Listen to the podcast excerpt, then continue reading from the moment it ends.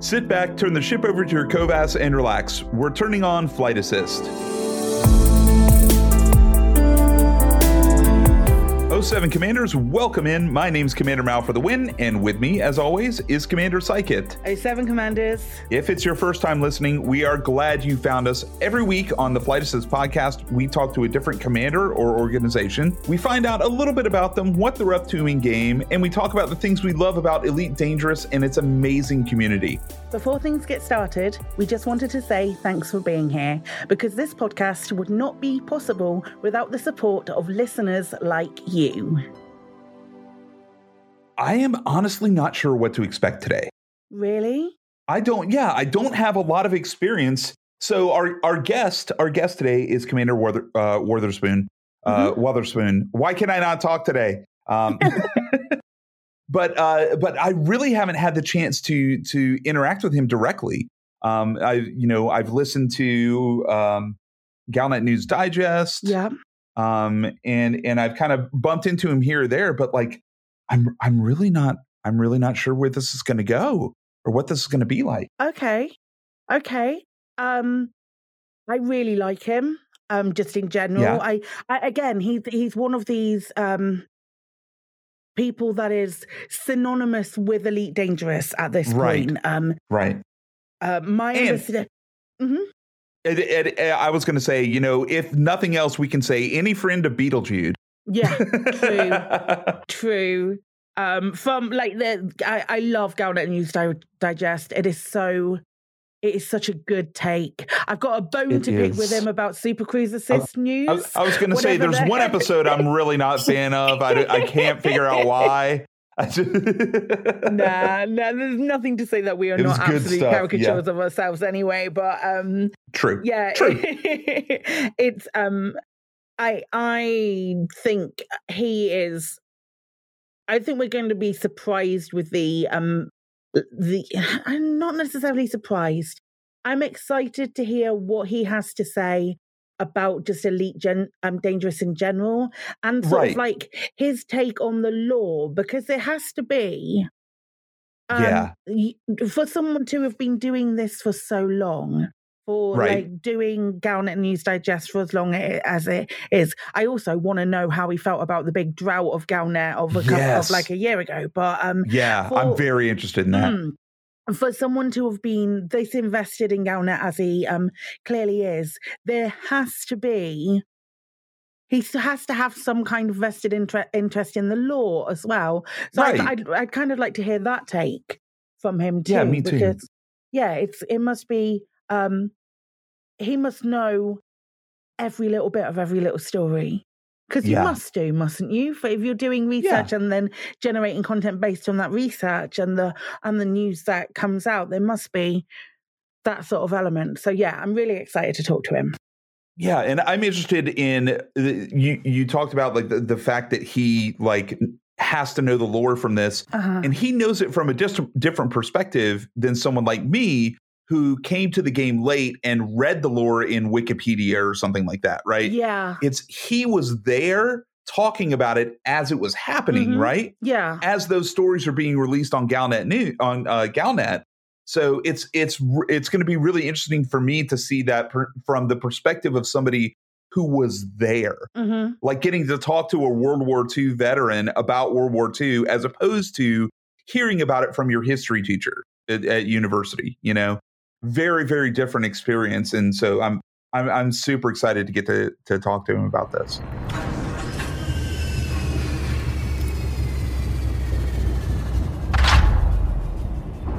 So good morning and welcome in. We have with us today uh, commander Wotherspoon hello it's so it's so good to have you on the show because I still feel like we have unfinished business after um, Super Cruise Assist. oh, I was just going to say, do we need to change the title of the podcast for this one episode, like as a little nod back? you can do that if you like. Oh, it was so good. It was so it, that was so it was such a sweet thing and also hilarious. Yeah, yeah, it was Excellent. good stuff. Yeah, I'm, I'm, I'm glad you liked it. I mean, obviously, one of the one of the things that, that I can do because I have this kind of free format, um, the Galnet News Digest sort of um, shows that I do are fairly free format. I can I can do pretty much anything I like in them, mm-hmm. and, right. and, sometimes parodying other people's content is quite quite fun to do. Um, yeah, so, yeah. So it's, apologies it's for that. doing parody. Yeah, yeah, doing parody is fun because it's it's interesting to try and get all the little quirks and nuances that make somebody else's content theirs. Yes. It's fun to try and reproduce all those, you know? Yeah, absolutely. Ismail, we're the worst as well. I haven't we're, noticed. We're so easy to replicate. I haven't noticed any quirks at all in what you do. For those people who might not know who you are, um, would you just tell us a little bit about yourself? So, your commander name, um, how long you've been playing Elite, that kind of thing. Right, I'm Commander Wotherspoon. Um, I have been playing Elite since 1986, I think, um, when somebody gave me a bootleg copy of a game that had come out the previous year um, called Elite, um, together with a photocopied manual. Um, because when you started the game, it asked you to turn to page five, line three, and, and enter the third word on on on on the page and yep. uh, that that was the copy protection they had on the BBC Micro version, the disc version, yep. and um, and then I could go in and play this sort of really bizarre game where you got to launch from a from a wireframe Coriolis station, and then die very rapidly um, as as different things attacked you. It was difficult then. Um, yes. Yeah. But I've played the the other two uh, intermediate games, the one on roller skates and the other one. Um, and uh, and and then I heard sort of back in whatever it was, 83, 83, 93, 2003. 2013 2013 i'm so old i'm so old i can't i can never remember what years which um, in 2013 i think it was the kickstarter for um, elite 4 um, was mm-hmm. launched and um, I got in quite early. I think on the second day, and so I got the uh, the twenty pound sort of early bird package, and then I kind of forgot about it for a couple of right. years, and and then then a friend of mine said, "Oh, do you know it's going into Gamma?" I said, "Oh, right, okay, I'll I'll, I'll log in and try it." And um, mm-hmm. and and I, I all the other people who were playing at that point had already played the alpha and the beta, and they all knew what they were doing, and I was starting right. off with my Sidewinder in Iabiko, which is my starting system, and taking off and trying not to get blown up by the station and trying to land again and then overshooting the landing pad and turning around and coming back to the landing pad and then wondering why it wouldn't let me land facing the the the, the uh, toast rack. And uh, and so I, I spent three or four weeks actually making pretty much no progress at all. Um, but but really really enjoying it. And and the controls were similar, very similar to mm-hmm. um, to the original controls um, of Elite. So I kind right. of knew what I was doing. But uh, yes, it was it was um, a very very very slow, very very steep learning curve, and. Yeah. Uh, and and I, I kind of I kind of eventually got to the point where I could do missions and make perhaps one or two thousand credits profit on each each run, um, which at right. that time was okay. And uh, what was it that that comparison? Thinking of all of the other um, elite games that you'd played, and then logging in for that first time into the gamma of um, essentially elite, what we that uh, a bare bones elite that of what we know now. Um, can you can you remember that feeling that um or how it compared for you well, it was pretty amazing. Of course, I mean, yeah. so the, the, the original Elite was wireframe, but then the the mm. um, the graphics in the intermediate versions were was kind of blocky and kind of like sixteen yeah. color. And uh, coming to something that was a fully realized station, and and being able being able to take off and actually seeing the um, the, the, the the structures and being able to see the toast rack and actually actually yeah. judge where you were rather than rather than seeing this kind of flickering thing and sort of having to hope for the best.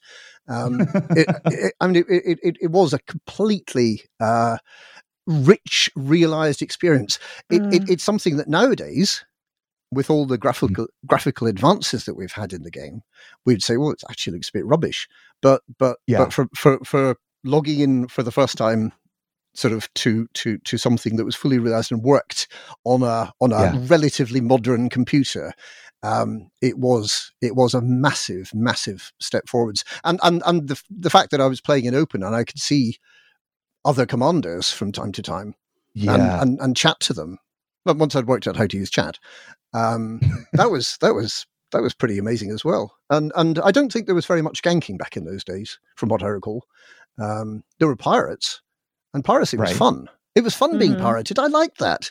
Um, you'd get Yeah. you'd get sort of people like the code back then. Um, Mhm. If if and, and and it took me a while before I ever ventured as far as Sol or as far as Lave. They were a long way away from our starting system in a sidewinder. Right. Um, I did eventually go up to a, an adder and then didn't like it and went back to a hauler, and I, I stuck with a hauler for a while. Um, but uh, but yeah, when when I went across to to um, to to Lave because I'd I'd kind of learned about rare goods, and that was a thing that you did. Mhm. Back Yeah. in those days, you kind Right. of you kind of progressed through rare goods because that was a way of making money, and and I I, I think the idea of rare goods is that it's in, it's encouraging you to spread out and see more of the galaxy rather than stay in one place Absolutely, yeah. and uh, and and so I, I, I went to Lave, which obviously is a, a place I knew well from previous iterations of the game. Um, Mhm. and, and and and I was pirated by these people called the Code, and uh, and and and they were kind of kind of pretty good about it. Um, they, they'd kind of have a look at what I had in my cargo. They had a, a cargo manifest scanner, and they'd have a look and see see what I had, and then um, then they'd they'd sort of charge me a a, a fee for uh, passing through, and um, and then they had a little a little whitelist of people that they wouldn't stop again. So if you if you'd Right. been pirated in the last couple of weeks, they wouldn't pirate you again. So it all worked quite nicely. It was good role play, and and you know I, I really kind of enjoyed that. It it, it yeah, worked well it sounds really fun. yeah. as as a victim. It, was fun. Yes. Mm. Yeah.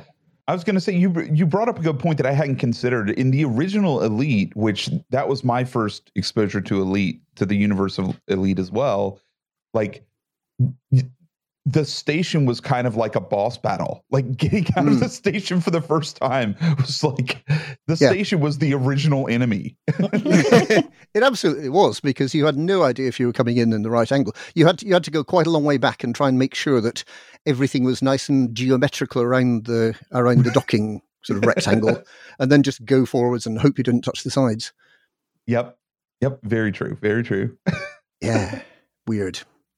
So we we kind of already talked like talked about you originally getting into Elite, you know, with the um with the first version and then kind of like the progression through Frontier 2 and first encounters and all that. Um and uh you talked about your first time logging in in the original versus the current iteration. So what's the story behind your commander name for those who are not aware of that? My commander name being Wotherspoon, Yes. and my name being Wotherspoon. It's a- Right? It's It a, almost writes so itself. clearly. It, it, it does rather, yes. Um, I, th- I think one of the very few emails I read from Frontier during the development process was the email that said, You can log in and, and bag your commander name now. And so I logged in and bagged my commander name, which was me. Um, because um, the original game, of course, it was Commander Jameson.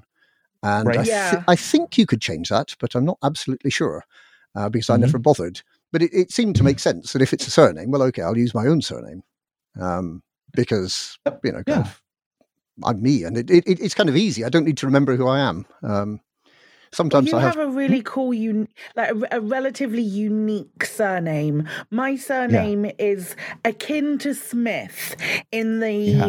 generations of, of that. So that's not an option for me. But Oh, okay, like, right. you're you're recognizable as um as Wotherspoon. I don't think there's other Wotherspoons in the in the elite universe. There are a few actually, but Are there um, really? Yeah, Really? yeah. there, there is more than one of us, but um, but not not that many. You're right. So um, uh, it, it, it's sufficiently unique to work for me. I think so. I think so. Yes. Um, what was it? What was it about? Um, what was it about Elite that first piqued your interest? Wh- Why did you get into Elite? What about the original Elite? Uh, any any Elite? What what what was it? What what was the thing that drew you in, even from the back in back in those days? In the 1980s, people developed computer games in their bedrooms. Mm-hmm. A friend mm-hmm. of mine was one of those people. He um, developed um, computer games for, I think it was the Sinclair QL. I can't remember the name of the the, the, the thing. It, it, it was the Sinclair uh, computer that had um, sort of little spooling tape drives, um, and he, he he was kind of really really keen on on on stuff like this, and um, and and and I, I I wrote a few sort of uh, computer games in BASIC. I never I never really learned assembly. I probably should have done, um, and I, I, kind of I kind of enjoyed sort of playing with computers. It was it was pretty much the first time that you could buy a computer. You know, kind of the yeah. probably about 1981, 1982 ish was the first time you could get a decent programmable computer and actually sit there and make things happen. And you could spend days automating tasks that might potentially take an hour to do if you just got on and did them. Um, so, so you know, kind of working at how to format text from first principles yeah. and learning how to do all that sort of, it, it, was it was an amazing time. It was it was mm. a time that that sort of generated an awful lot of um, really sort of sort of excellent people within the field of computing, uh, certainly within the United Kingdom and it, it was kind of our, our golden age of computing, I guess. And yeah. um, and and and I I would try pretty much any games that came out on on uh, the BBC Micro, and there, were, there there weren't that many that were really good quality stuff. There was Repton and um, and and mm-hmm. Cholo, and there, there there there were a few really really sort of in, incredibly good games to play but something about Elite that was kind of different was it, it was it was the first of the wireframe. Uh, uh, Cholo, I think, was the second. Um, it was the first um, wireframe game that gave you a fairly big playing area and had the kind of perception that you weren't constrained to to to a kind of uh, an arena, if you like. You you were able to get out right. there and uh, and and and explore the galaxy. And the galaxy wasn't that interesting because it was basically a star and a starport in every system. Mm-hmm. Um, so in in in truth, it was quite constrained, but but it, it was one of the first games that gave you the space to have imagination and the space yeah. to invent stories around what you were doing within this sort of whatever it was eight eight kilobytes of program. Right. Um, and and and that that that was an immensely powerful thing. That that ability to to to to create um, story and to believe in your character and believe in progression, the, the, adventure, the things you were doing. There was very, very little in the first version of Elite that was actually story. There were Thargoids that popped up every now and again. Um, but you know, sort of being able being able to sort of progress around sort of the eight galaxies because of course you had a galactic jump back then. You could jump from right. one galaxy to the next. Um, being, being able to do that, being able to to explore a lot of that galaxy, no matter how constrained it was, uh, um, and and and because also, of course, you had the um, the Dark Wheel novella, um, that helped to prime your imagination for the sorts of things that could happen in this galaxy. So it became more right. than a computer game. It became an environment that you could be within, that you could live within. And right. and that that set Elite apart from all other games at that time. There was nothing else like it. I know yeah. I know later on um, sort of Chris Roberts uh, sort of picked up the idea and ran with it, and he came came up with some some other similar sorts of. I think Privateer was a good example. Um, similar sorts of um, of relatively open open play areas that you could you could kind of blaze your own trail in. But Elite was the first one, and it was it it, right. it, it was a bit special. Yeah, yeah, I yeah. I can I can imagine it's I, I, I still feel I, am I'm, I'm very much of, of, the party that still feels that it's an incredibly special game. Um, yeah, but um, when when everything else was coming coming out at that time, or when the other games that were coming out at that time, and the possibility that Elite had for the future uh, m- must have sparked something in in a lot of people, I should imagine. Yes, I, I, I guess so. I mean, sort of, the, the, there were lots of unofficial versions of Elite that came out, which I didn't actually partake of. Um, but there was, uh, U, is it Ulite? Ulite, yeah, I think Ulite. so. to, to, me, it looks like yeah. the mineral, which would be oolite, but yes, oolite. um, oolite is a really cool mineral, by the way. It's a kind of obsidian-like thing. Um, but um, but yeah, I mean, sort of, um, it, it, really did spark imaginations. It really did encourage people to write more um, fan fiction and uh, create stories around it. And because because Ulit created things like the space dredgers and and put them mm-hmm. into the game, some of the things from the Dark Wheel um, actually sort of made it into that version of the game. Um, again, that was expanding on what people had already known about previously, and um, and and and so it's it's created over the thirty five years or whatever it is since since it came came out first. I can't remember how how long ago it was, but oh, oh, over that time, there's people who've grown up with this story yeah. and with, with this universe and with this galaxy, and and who, um, you know, it, it, it, it's, it's it's it's deep deep within our within yeah. our minds, within our psych, psyches. It, it, um, when you put it when you put it like that, it's so understandable why there are so many people who are so passionate about it. Yeah, as well. Mm-hmm. Yeah, absolutely. It's it, it, I mean it, it's it's great from that point of view as well because it has that heritage. Yeah. Right. Right. Yeah, that's so, such a lovely thing to talk about as well. I love that. Yeah, yeah, yeah. That's uh, that's a good, you know, kind of deep dive into not just why elite's important for you, uh, but why it's important for so many of us, and, yes. and what made it different versus the games that were available at the time in the 80s and then the same is is kind of true with elite dangerous and um, you know it coming out when when it did it was its advantage over the other space simulation games that are that were you know in development or being released around the same time is that we did have this attachment to this universe already to these characters and to these storylines.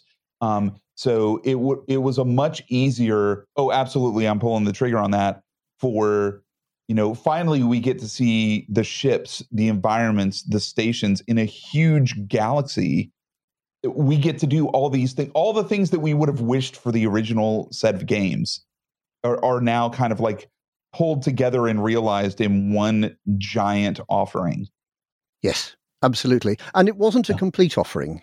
At, mm-hmm, at, mm-hmm. at, at, the time of the Kickstarter, there were lots of things off, um, a, a, lot of things promised, or a lot of things right. that, there were hoped for, which haven't yet made it into reality. Yeah. Yeah. But but but Frontier has quite, I think, sensibly, um, mm-hmm. so take, taken the approach that it's better to get something out there and get right. people playing it, and then yep. build on that. And it's taken them a lot longer to develop stuff than I think they expected to. But then that that, that applies to Cloud Imperium as well. It's taken them right. a lot longer to right. develop stuff than they ever expected it would. And um, you know, at, at, least with people playing, it, it it it creates a foundation. It creates a new player base on the one side. Right. It it gets it gets people talking about the game. It gets people sort of having having that fun and getting getting that chance to uh, to, to to explore the galaxy. And then the idea of starting sort of macro scale and then gradually sort of working down. I think this this this was actually part of David Braben's original um, idea that you'd start off um, with a fairly a fairly roughly hewn galaxy, if you like, um, mm-hmm. that you could kind of kind of see, and it would kind of kind of be okay. But then you'd be able to get down to this this sort of individual grains of sand level at some point in the future, and right. then and then there are other other gameplay loops and other things which aren't yet in there. I know I know there's a lot of people at the mm. moment with with Odyssey coming out are saying, wouldn't it be nice if we could walk around in, in, in spaceships? Well, yeah, it would be. Yeah. Um, but then if we do that,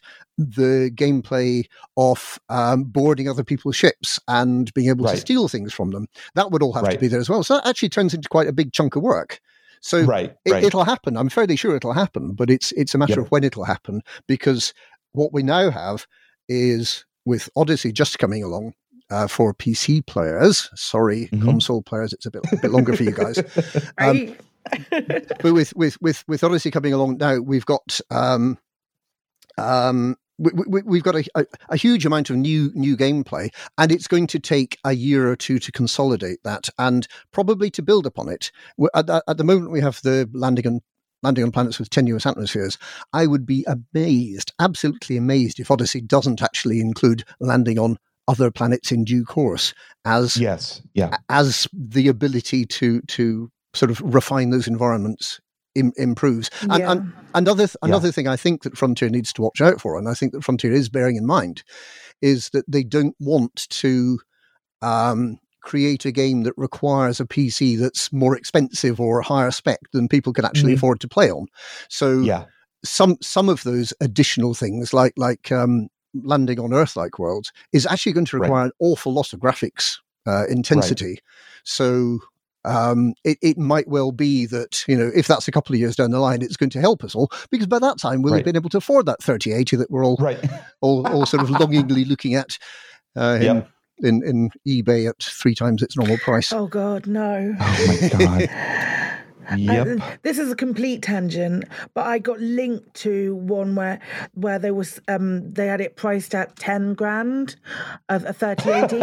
now I know that that was a holding price, and they were hoping that no one was going to buy it at that at that price. But even seeing it made my heart Yeah. hurt. Yeah. Yeah, it is sad. But Mm. but but there you go. I mean, that's that's that's just the nature Yeah. of the world at the moment. It- Yeah. It, we, we, we'll work our way through it because where there's demand, there will be supply eventually. Yes. Yep. exactly. Yeah, it's it's it's not by choice that the manufacturers have choked the pipeline down and we're not getting the cards. They would definitely be taking our money at a great large scale if they could. I think it's they just would. Uh, yeah, yeah. So yeah, that's uh, you bring a, you brought up a really good point that uh, I I think you're right. I think um and and my my position on Odyssey has been it's i feel like it's a little bit less about getting us space legs and getting us the ability to walk around. The, the like the real i mean that's that's the that's the front facing feature right? That's the offer to the people who are playing the game is you can Mhm. walk around now. You can go in stations. You can do these cool missions on the surface. You Yep. can have on foot combat zones but the the the advantage to frontier from their perspective is they have been able over the last couple of years to take this revised cobra engine the game's written on right Yeah. that uh, jurassic park evolution and planet coaster and all these other games have been gradually improving and building on over the over the last decade or so um, they've been able to take that updated engine and rewrite elite in it so that like you were saying in the future even though it's still a big project, it provides them an easier means to do things like adding ship interiors, adding boarding parties, adding things like like the future of Elite with this update, with this Odyssey update, is is much broader than the future would have been without it. Mm. I think you're probably right there because I, I I get the impression that Horizons was a bit of a blind alley. Mm-hmm. That we went down that a little way and we we, we got the, the the the sort of SRVs and you could drive around on planets which were mathematically generated using using a seed. Um, right? and because the SRVs belong to the ship and then you Mhm. also belong to the ship, then it created a hierarchy which was quite difficult to break out of. So Yeah. you Right, couldn't do right. things like driving somebody else's SRV. One of the Right. first things I tried in Odyssey when I was able to get into an SRV was to get into somebody else's SRV and Right. drive it around. And that is brilliant. That is Yes. absolutely wonderful. It feels so much more real to, Yeah. be, to be able to do that. I just hope that they get a two seater. Well, it wouldn't be an SRV, would it? Because the SRV is a surface reconnaissance vehicle. What we Yeah. need is a surface vehicle of some sort, which Yeah. is not a scarab, It's, uh, which which has two we, seats. we need yeah, we need the STV, the, the surface transport vehicle. we need yeah. so many. We need so, seats in it. we me- need so many different SOEs. well, there's certainly some scope there, isn't there, for for Oh, absolutely. additional because because we've now got the, the the possibility that you could have people who choose to play Elite without ever owning a spaceship. Mhm. yes. Then Yep. Okay, they're going to be on the surface. Perhaps they might want to drive around a bit. Perhaps they might want to collect cargo. Perhaps they might want to do those things. You can't really do that in an SRV. The SRV is the kind of the dune buggy. Um, Right. it's it's it's a bit limited. Um, it'd be Yep. great to have a proper a proper transport truck or whatever. Yeah. Yeah. So something Yeah. like on tracks or so, uh, as well. I- Ooh. Yes. some something on tracks which can um um I was uh, funny you should mention driving around in someone else's SRV. I was only driving around in Mal's SRV the other day, and Yeah. um I hope you got permission first. Uh, yes, I absolutely, Yes. absolutely, I did. but um, you have the the ground is very different now. It's a very different Yeah. landscape, and It I wouldn't Yep. I wouldn't have minded some tracks. I'm not gonna lie. Yeah, there's some areas which are actually really hard to drive in an SRV now. yeah. Um, I mean, Yeah, it, that's it that's is where lumpy. we were for this Mhm. this thing on Sunday. This race that we did, it was a terribly difficult course, and because we're still in alpha and the game isn't fully optimized yet, you, like Psykit was driving. I was in the ship above Psykit, like kind of like giving her directions on where to go. Okay. um, and uh, watching her, and she would be driving along and then hit something, and then the rock would spawn in. Oh yeah. yes, you do need to watch out for that. I've noticed um, that that if if you're travelling too fast, then then you can actually see rocks rising out of the ground. Yep. um, which is quite uncanny. And, and and then, of course, once the rocks have come out, the vegetation starts rising out of the ground as well. Yes. But that's It's that's, that's just the rate of generation. Um, yeah. Yep. Hopefully, that can Yeah, be speeded up. Th- They'll, they'll fix that. That'll be fine. Yep. That'll be fine. Yeah, I I have feel like that's- confidence those that that's something that they're actually going to be fixing. Yeah, yeah, that's definitely not the focus right now for them. You know, in an alpha, and- and they've they've got a lot of other things back end that are that's that's just some numbers optimization that they can play around with. Yes. you know? like like draw distance and you know have, you know you know the the number of polys and like at what point do you increase you know the game mechanic stuff that's that's easier to do. That's the you know what they're looking for is the more bizarre and off the wall but reproducible things like um oh i'm going to enter a combat zone but then i'm not going to leave my ship and i'm just going to like fly it into the enemy troops as they're coming out of the dropship like Yes. we find as as players we find great ways to break mechanics that we're not supposed to yes, the the um, if you get hit by a ship when you're on foot, it, you don't last long. You last about a quarter of a second. yep yep Um, it's a which, it's a pretty quick uh, pretty uh, quick death quick and hopefully painless. Um, but but or, but or very, very painful, but for such a short amount of time. well, indeed so. you Yes. don't notice. you don't really mind so much. It's so fast. It's like you know, it's a tenth of a second, but you're okay because it's over before you realize it's happening. It does. It does make sort of standing on a ship and going into space a bit difficult, unfortunately. Um, True. Which I've tried. True. Didn't work. Yeah, I, I, I really want to and try well, that. you should have. Well, it's it, it's all part of the experimentation, finding out how the game works, what Mhm. bits what bits sort of are possible, what things because um, things like Speedball, for example, that's something Yes. that, that, that was created out of a little loophole in the way that things work in in the mechanics of the of, of the game, and there will be things Yeah. like that that we can discover and do. Uh, yep. one of the things I've I've really enjoyed is um, particularly on on um, low gravity worlds. If you if you kind of take off from a, a starport, uh, you know, like a, um, a surface base, and then land right beside it, you know, so so one of the ones that has the social area in it, uh, because they're they're really big structures. So so Yeah. so you just take out land on the ground right beside it. Um, get out, and then you can you can jump around on the buildings, and and you can actually get up to the tops of those skyscrapers. That's really fun to do. Um, and and just just doing that on foot with with your with your backpack, which gives you a little bit of a boost, of course, when you're Mhm. jumping.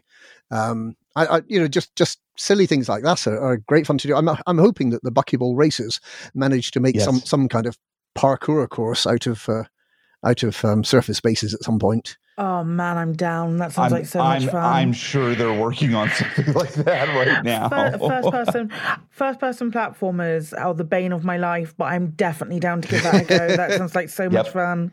Yeah. Agreed. Agreed. Um, so uh, thinking about the game, and you had mentioned uh, one of the coolest things about Elite was being able to see other players, right? Being able to see somebody else who's physically, who's like sitting at their computer playing the game. Yeah. So when you're in game, do you tend to align yourself with a squadron or a minor faction? Um, I I've been with the Hutton Truckers for quite some time now. Um, Ah, yes. when when there were the two CGs to create new rares, there was uh, Sothis Crystalline Gold and the Hutton Mug. Um, I think I participated in both of those two CGs, but I did quite a lot of the Hutton one. So that was that was getting a load of scrap and trundling along for an hour and a half in Super Cruise to get to Hutton Orbital, sell it at a loss, and then jump out again and buy some more scrap and and and sort of rinse and repeat. It was a really odd way of playing the game because once you'd bought your scrap and once you'd jumped into Alpha Centauri, and once you'd set the controls for for Proxima Centauri, which is where Hutton orbit, orbital is, um, mm-hmm. then you could go and do some housework or go and mow the lawn or whatever, right? and come back in an hour and a half, and uh, and and you'd be just about ready to dock. And of course, if you forgot, then right. you'd, you'd find yourself in deep space somewhere somewhere on the other side of uh, Proxima Centauri. I have I have actually, or I did did during that time, managed to get further away from Hutton orbital than I was in the first place. So I was kind of like 0.23 light years away, but on the oh, other no. side. that was a bit weird. But but yeah, I mean that that that whole um, process because um, because that created a, a, sort of community. There was um, Psychico from Lave Radio and yeah. D- David Pearson, um, sort of quite early on, um, sort of joined in the convoys that were organised because because we we did these convoys were which were kind of social event um, they they broadcast it on the radio and streamed, and um, so so so everyone could travel out at the same time and feel we were part part of a, a community, I suppose. Um, right. And uh, I've forgotten what my point was now, but it, it was good fun, and I, and I I really I really enjoyed that that that sort of whole thing. And I kind I kind of didn't really kind of join the Hutton Truckers at that point, but I followed what they were doing and I tried to help with them. And I, I I went off on uh, an expedition called Distant Worlds um, yeah. in 3302. Um, came back with, I think, I think it was 40 million credits worth of exploration data, um, which at that time was a lot. Um, and I think, I think I sold it into one of the Hutton Trucker systems, um, the system that has the bonkers station in it, because they were fighting for that at the time. Right. and, and, it was quite you know like like they, they they really needed some some some influence in the system to to to, to win it. And i sold my 40 million credits worth of data there um, which got me three three ranked promotions in exploration i, I sort of became elite uh, without really wanting to um, and uh, and then LaveCon sort of was coming up sort of um, a few weeks later, and and I kind of, I kind of arrived at that because I, I, was I didn't really know anybody in the game. I'd, I'd listened to the radio and I'd kind of done stuff like that. I didn't even have a microphone, so I couldn't speak to people. Um, and and I, I, I, sort of thought, well, okay, LaveCon sounds interesting. It sounds like there's seminars and stuff, and you sort of get to talk about the game, and I'd, I'd like to do that. I'd like to go there and see that. And um, and I, I sort of turned up, and and the whole place was full of people with Hutton trucker sort of banners and waving mugs and uh, and shouting for the mug at regular intervals. And I thought, you know, I want I want to be part of this. This is this is really good. And um, and that was the that was the point at which I thought, yeah, okay, I was I was, I was actually going to going to actively start participating in what the truckers were up to. And uh, and so so at that point, I guess I I I became a Hutton trucker, which is a very inclusive thing because um, basically, if you want to be a Hutton trucker, you're a Hutton trucker. Yeah, I love the truckers. I, I, I I love I love doing all of the stuff with the truckers. I think they're such good yeah. such good folk. Such um, good people, yeah. It's it's it's been good fun. Um, we've obviously managed to raise some some money for special effects and, and for yeah. other charities and mm-hmm. for hearing dogs for deaf people as well. Um, mm-hmm. and and that that's kind of nice. The the the thing about the Hutton mug, of course, is that um, we do have actual kind of real silver Hutton mugs, which are absolutely right. gorgeous. Um, yeah, but they they they exist there in order to make some money for charity. So right, we don't we don't sell them. We they're not merch you can buy. They're not yeah. merch. No, that's right, and and and and that's led to the problem merch. of of of um, fake Hutton mugs, which you which you can get from mm-hmm. various disreputable um, locations. If if people want to make their own Hutton mug, we're more than delighted to do it. The the um, the the um, SVGs are available in the in the Hutton Truckers Facebook group, and right. know, we're, we're more than delighted for people to make mugs for their own use. But please don't sell them. That's that's that's taking money away from charities. Yeah. Yeah. Yeah, and it diminishes the. I mean, as as a true real world rare good, it diminishes the value of having one of those actual Hutton mugs. If you could just go out and buy one I guess similar. So, like yes, if everybody yes. could go out and just buy an Emmy or an Oscar, nobody would want to go to the, the award ceremony. Like, you know, I've got 38 of them over there. Yeah. Yeah, Um, yeah, yeah. I, I, yeah, I, I might, I might have well a buy an Hutton Hutton Oscar. to watch. radio If- mug, and I love Yeah, it. if- it's my wait, pro, pro what- what? profession.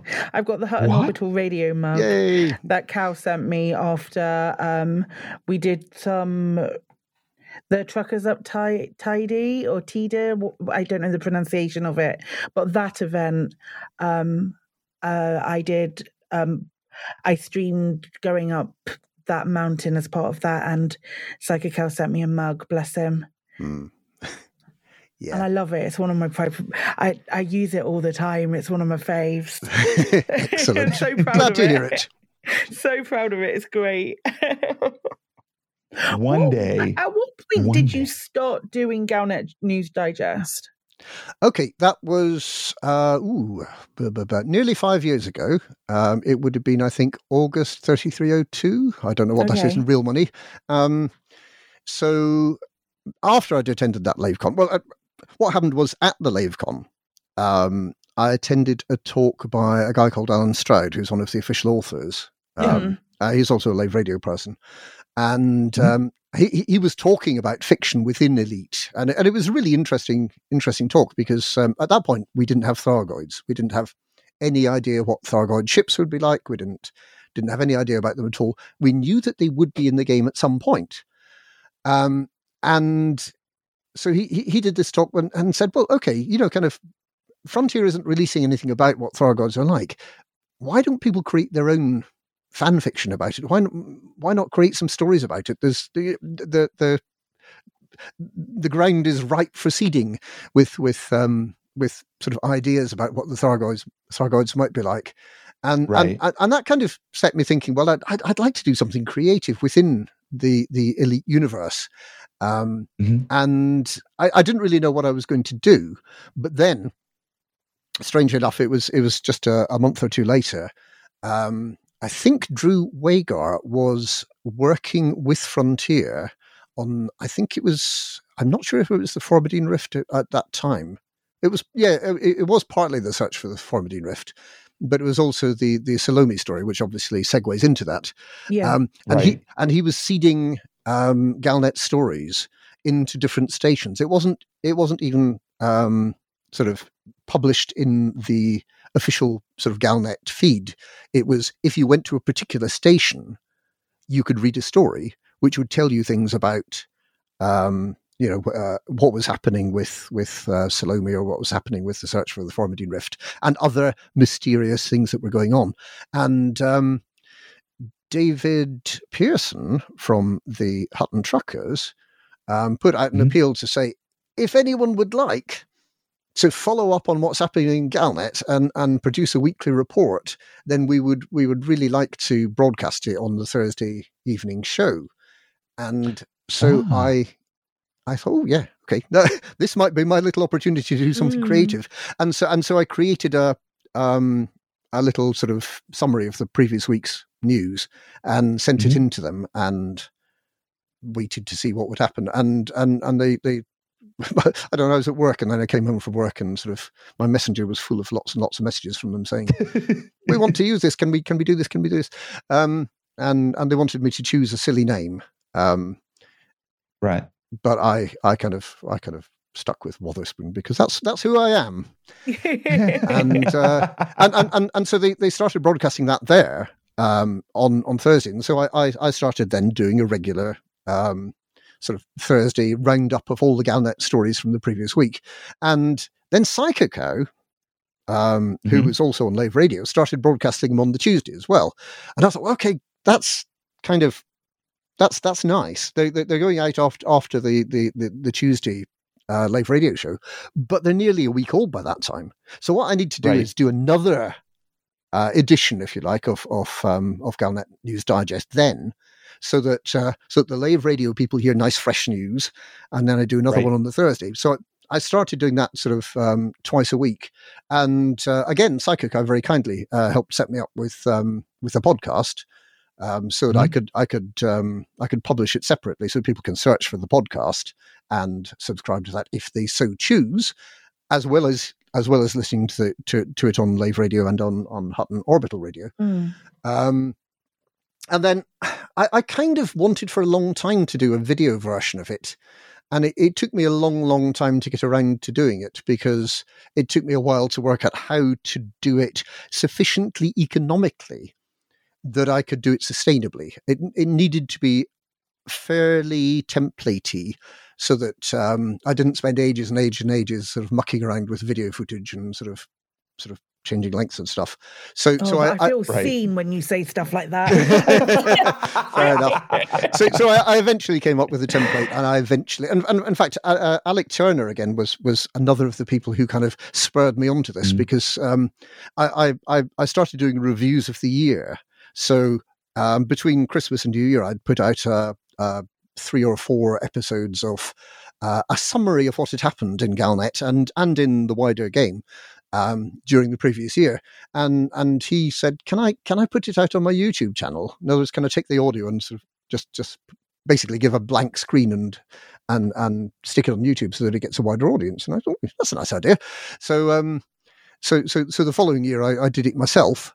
Uh, and put it out on, on, on YouTube, and then and then each year I sort of did it again, and eventually I got to the point where I could also put out the um, the, the, the bi-weekly um, news bulletins uh, as as YouTube as well. And and I actually quite like YouTube because I get I get more immediate response. Um, with right. with the podcast, it's quite hard to tell what the listeners are thinking because I don't actually have a I don't have a uh, I, I, don't have a web page of my own. I, I, I kind of mm-hmm. I kind of hang off the edge of uh, Hutton Radio and and Lave Radio, so there isn't really a comment section for people to write back to me. Um, yeah. But with YouTube, people can, you know, sort of we, we, within a couple of minutes of publishing a, a, a, video, I've got comments on there telling yeah. me what, what, they think about it, and I, and that's wonderful. And and generally speaking, I'm, I, have seen very, very, very little that's negative. It's almost all positive, and that's and that's absolutely fabulous. And when in September, because things were a bit bad before then during during the the early part of last year, the great Galnet drought. Do you mean there wasn't a lot of Galnet? we had we had I think three stories between January and the beginning of September, and it was quite difficult maintaining a weekly news bulletin based on three stories in in in kind of like sort of eight or nine months. Yeah. So so so yes, it, it was getting a bit stretched out, and it was getting I a little bit. I can't believe hard you to... managed it. well, I, I, the, the, there was partly partly reporting on what um, players have been doing, yeah. and then I also I also did some sort of historical stuff and and some some retrospectives and looking back at stuff that happened in the past. And um, it, it, was kind of getting to the point where I was kind of thinking, well, perhaps really I should stop doing this because you know, kind of the players spoke and they said that, that Galnet was rubbish and that, that Frontier shouldn't bother with it, and uh, and Frontier listened, and Frontier shouldn't always listen. Uh, sometimes yeah. Frontier is right if, if if if Frontier just sticks to its guns and, and tries to make things relevant. And right. um, the original Galnet, way way back at sort of the beginning of 3301 was actually relevant it, it, it had lots mm-hmm. and lots of flavor stories and the flavor stories brought the galaxy to life which right. was which was great. But it also signaled what was going to be happening in game. You know, the the, right. the, the battle for Lugh and so on. We we knew those things were coming because it was signaled in Galnet. What what right. happened was that I, I think, if I understand correctly, there was some politics within Frontier that David mm-hmm. Braben wanted it all to be procedural, like it had been in the previous games. Um, and and what was actually happening was that there was an author actually writing Galnet articles and actually coming up with good ideas, and he was doing it really, really, really well. Um, and at some point, um, I, I, I, would imagine his budget got cut, and mm. right. and and you know the the Galnet articles gradually got less frequent and less relevant to the game, and that's that's sort of why I think many players felt that it was no longer relevant because in in many ways it wasn't relevant anymore right. to to what was actually happening to real players in the game.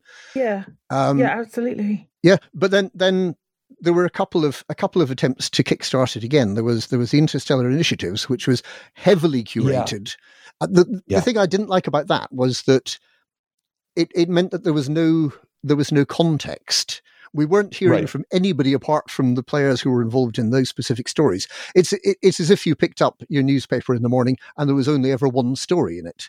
Um, Mhm. Yeah. I liked having that that variety. That there was there was stuff going on that you think, well, okay, that might become relevant in a while, but I don't really know what it means yet. So you know, I'll kind of put Right. that on the back burner. I'll, I'll kind of bear that in mind, and we'll come back to that when when when something happens. Having several stories all overlapping each other sort of obviously makes that much better. But the interstellar initiatives were a pretty good attempt to to Right. create uh, uh, curated stories, four curated stories in sequence, um, which um, developed the galaxy. Allowed players to participate, and there was always something that came out at the end that was different. So, for example, the um, the the the business with the scythe of Panem, um, which was the onion head farmers sort of rebelling and and and uh, and attacking and and all that all that sort of good stuff. Um, that actually ended up. Um, the whole- the whole point of that was it was building up to Davstot's new um, uh, system states. So so famine was introduced as part of um, part part of the outcome of that that that whole story, which Yeah. which was really nice and that, that that was good. But for whatever reason, they decided to stop at that point after the fourth interstellar initiative, and then and then there really was a famine. There were a few very minor stories where they said, "Oops, uh, the Holloway um, base that we promised at the end of one of the CGs, we never quite got around to putting that into games. So we'll put that in."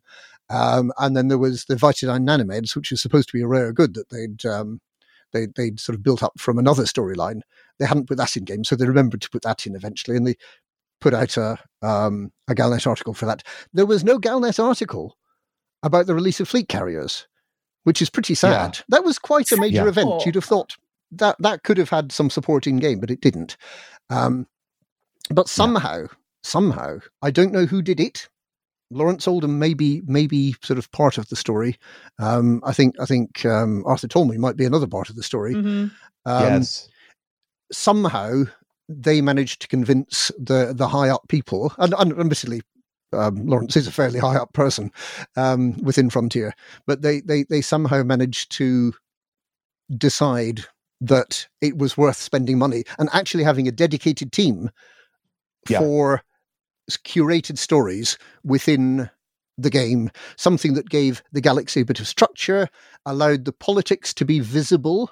Um, yes. allowed those power play characters and other characters in the galaxy to to come to life a little bit and all Yeah. all of these things and also have outcomes for the players be it um, sort of additional systems with with new starports or new rare goods or um, sort of specially uh, engineered modules which you can't get by any other means all of all of those things which engage players and get them to to participate in the content but even people who choose not to participate in the content get the feeling that the galaxy is a bit more alive and that Yeah. stuff's happening and Yeah. and i i feel that this time last year it really felt that you know kind of okay you know sort of nothing much is happening um Yeah. it, it's sort of like it's sort of like the game's gone to sleep um, you can make your own story certainly, but Yep. uh, but there's nothing to drive you onwards. There's nothing to say. Well, actually, you could be over here exploring this thing. You know, this this this newly discovered megaship, or you could be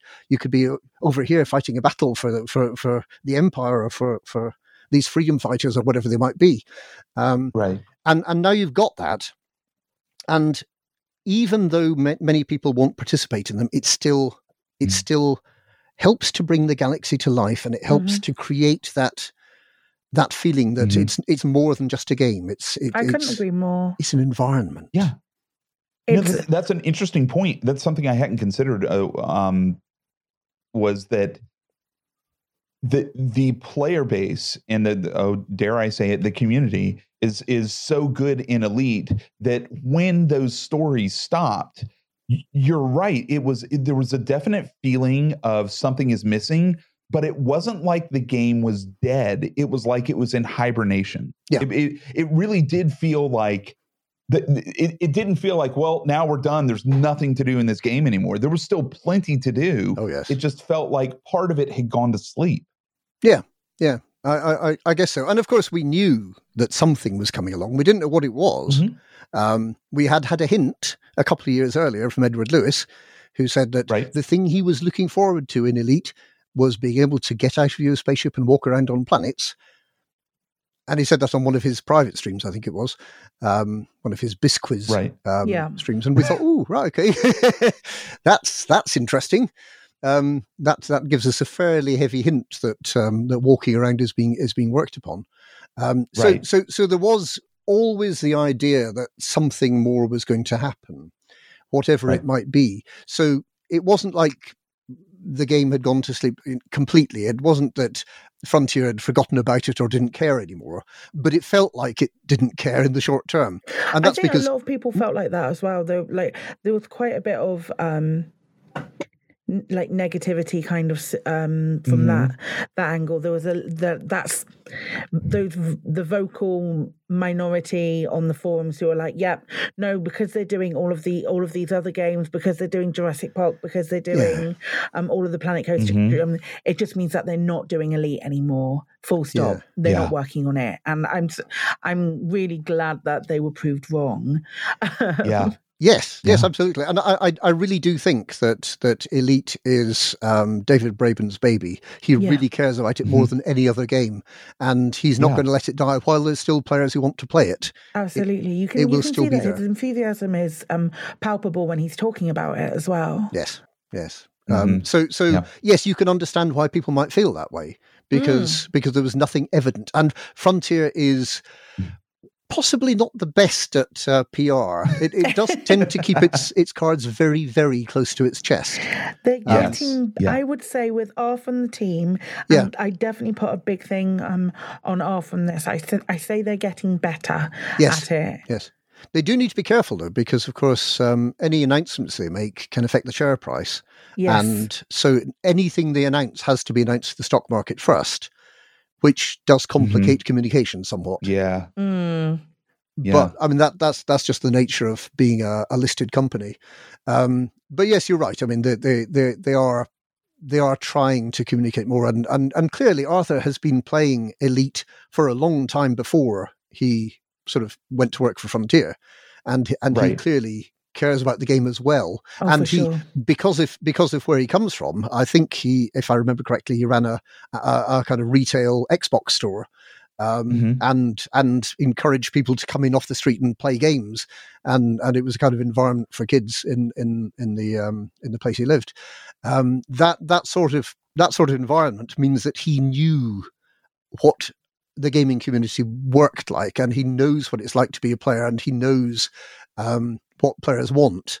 And he knows that mm-hmm. we need some reassurance that you know it, it's all Yeah. very well to be told yes we're working on something but not to be told what it is and not to be told when it's going to be released and not to have any idea whether or not it's going to be good or bad or anything at all. Just no no idea at all about what's going on. That does mean well it, it, it leave it leaves the door wide open for people for, for the naysayers for the people who who say well you know kind of it, the game's dead it's never going to go anywhere else this is all just nonsense about something else being developed um, and and that's a shame because um, because Frontier actually has a very good story to tell Mm.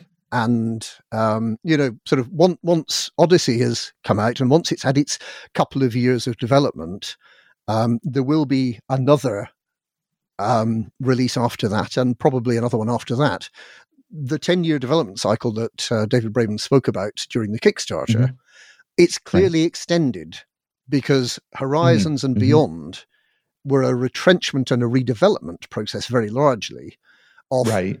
st- take, taking the game that was or- or- originally released in what it, whatever it was, uh, 2014, and Mhm. um, I think I think rewriting it so that it became extensible, uh, and Right. and and Odyssey now has kind of built upon that, Yeah. um, hmm and and and yes, hopefully it will it will now be in a position that uh, that it's relatively easy to bolt new bits onto it, but we'll have to wait and see. Yeah.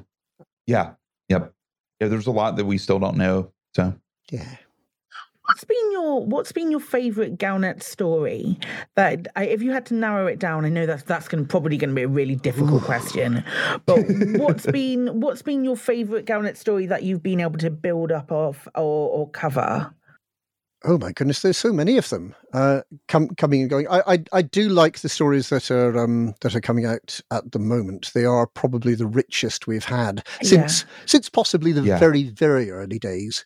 Um, yeah, because because in the first six months of Elite's release, Galnet was publishing two or three stories a day, and it was mm. it was just it was just an embarrassment of riches. Um, but now we have relatively slow burning, long running narratives. Um, we have Marlinism at the moment. We have um, the the whole Jupiter Rochester, um, the the Rochester division, the Jupiter division, excuse mm-hmm. me, um, and and and and those those those quite slow arcs of stories. Jupiter Rochester is currently in prison. Um, he was denied a trial by the Federation. There's clearly something that's been hidden, something that's been covered up there. Yeah. And President Hudson mm-hmm. is clearly sort of well, there's a very good chance that he's implicated in what Jupiter Rochester was up to. So there's a story arc that looks like it's completed, but I don't think it has. Oh, absolutely not. I think there's something more yeah. to come from there. At the moment, we we have the the the Marlinist um, story arc, which started on the 10th or 11th of September last year um, with the bombing of four Imperial starports.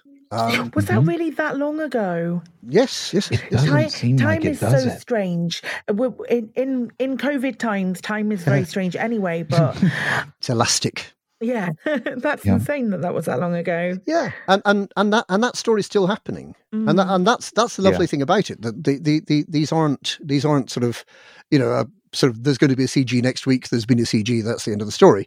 This is this is right. this is mu- and this is this is far more intricate than even the interstellar initiatives. Um, I'm I'm fairly sure that some of these stories are adapted from the early days.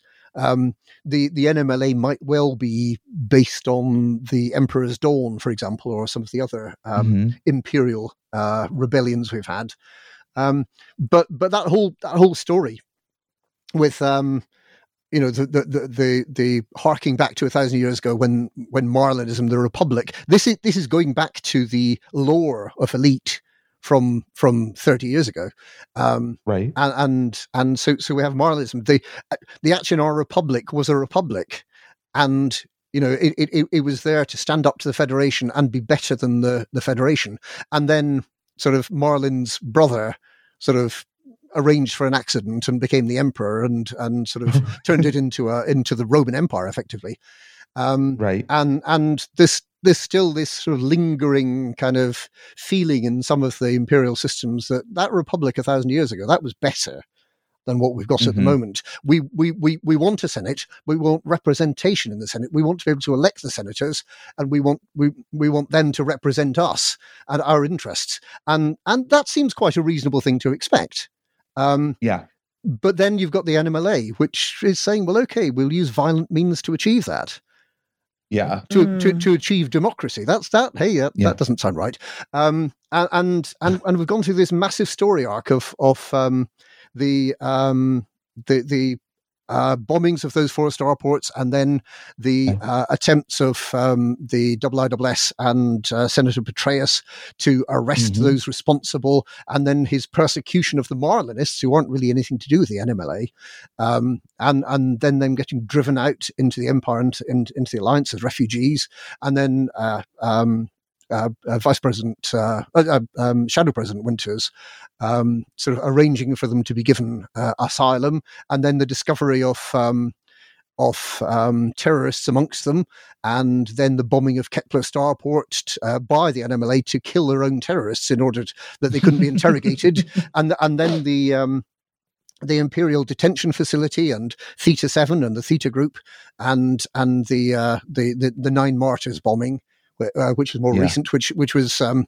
three imperial stations, three federation stations, two alliance stations, and one independent station. Because I suspect that the people in Frontier had forgotten that Lave is no longer an alliance station. Yeah. Or certainly the NMLA had forgotten about it. and, right. And, so, right. So, so, so, got all, all of that story. And now now we've got to the point where we've had the, the, the Battle of Madrid and the NMLA seem to be in retreat it seems that the Steel Majesty megaship is now in an NMLA system, and we have an agreement that the terrorists will be segregated out. Everybody else will be offered the opportunity to apply for asylum in the Marlinist colonies and they can stay there. We don't yet really know what's going to happen to the terrorists. We know that the, uh, the Landgrave of Madrid is going to be, um, going to be kept in a Marlinist detention facility. But I, I really don't think that we've got to the end of that story either, no, because I because Theta Seven yeah. Theta Seven yeah. hadn't been discovered. Um, there's going to be some more terrorist atrocities coming up soon, and and obviously we're we're recording this towards the the the um, the, the the last last couple of weeks of, of April. By the time this goes out, it may well be there will have been more terrorist atrocities, and and and the story will continue to develop for some time to come. And I like that that the, the idea that you could have a sweep of story that could last easily a year, perhaps two years. I mean, and, when you put yeah. it like that, it, um, September makes sense when you say everything yeah. that's happened with that, because that's that's a that's a chunky, chunky old block of story, and I love it. It's not bad, yeah. is it? It isn't. No, not isn't. in the least. And I was one of these people who um, I was such a big advocate of the fact that we didn't need Galnet and we we didn't yeah. we didn't need it and i will quite happily hold my hands up and say how wrong i was um mm-hmm. before it went away i didn't really pay that much attention to it because it didn't feel as you were saying um it, um, it didn't it didn't feel quite as linked to the game yeah. and now if we have if yeah. if a new galnet drops midstream, we stop everything and we listen to it every yep. time. Excellent. That's um, that, that's yep. the way it should be. It it, mm. it, should be exciting breaking news. We want yeah. to know what's happening, um, yeah, because we know it. it's going to affect the galaxy in some way. Not necessarily yeah. right now, but you know, it, it, it's going to be building up to something. Yeah, it's stuff that you need to know if you want to be involved in the immersive experience of being a commander in 3307. The lovely thing about the Elite Galaxy, though, is you you you can opt out of anything. Yeah, that, yeah. That, that you may may not want to play uh, combat. You may want to just be an explorer. You might think that exploring is rubbish, and you really like mining. You might just want to run trade routes. You you might want to get involved in all of these uh, curated experiences, the the community goals and so on. Um, but y- you can choose. You can do whichever one you like, and and that's the thing I I, I think yeah. is just absolutely brilliant about it. That um, th- th- there's some bits of the game that I just don't like and there's some bits that I think are absolutely wonderful. And it's a completely yeah. different cross section of the stuff that I like compared with what somebody else would like. What do you What do you enjoy doing the most when you're playing? um, I, I, I guess I, I have traditionally done more exploration than anything else. Um, I, I, I kind of I kind of like that, and and one one of the things I originally liked doing before Fleet Carriers was mm. getting to those really marginal stars. That was that was to me like a game of three dimensional chess that you have a certain sort of jump distance and you have your jumponium materials and there's this star that's kind of like in the middle of nowhere it's kind of got nothing around it for sort of 200 light years in any direction and working out a way of getting your anaconda to that star when you've only got a sort of 80 something light year jump range um, that was that that was a fantastically exciting and rewarding piece of gameplay, and mm. particularly because you're using Jumponium.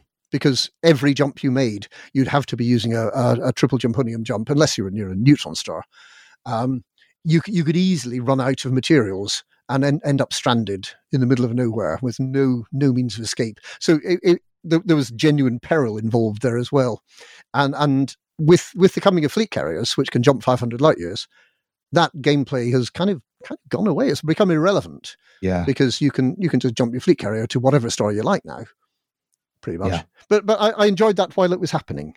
Now, um, yeah. I guess I guess with Odyssey coming along, I, I, I know I know lots of people don't like the, the ground exploration, but I I I've spent the last two weeks the the week when I should have been sort of doing all all the the, the conflict zones, and and this this past week when when it was exploration, um, I I I, have been visiting as many planets as I possibly could and exploring the different environments. And I I, I don't particularly care about the um the the the scanning and kind of returning data bit.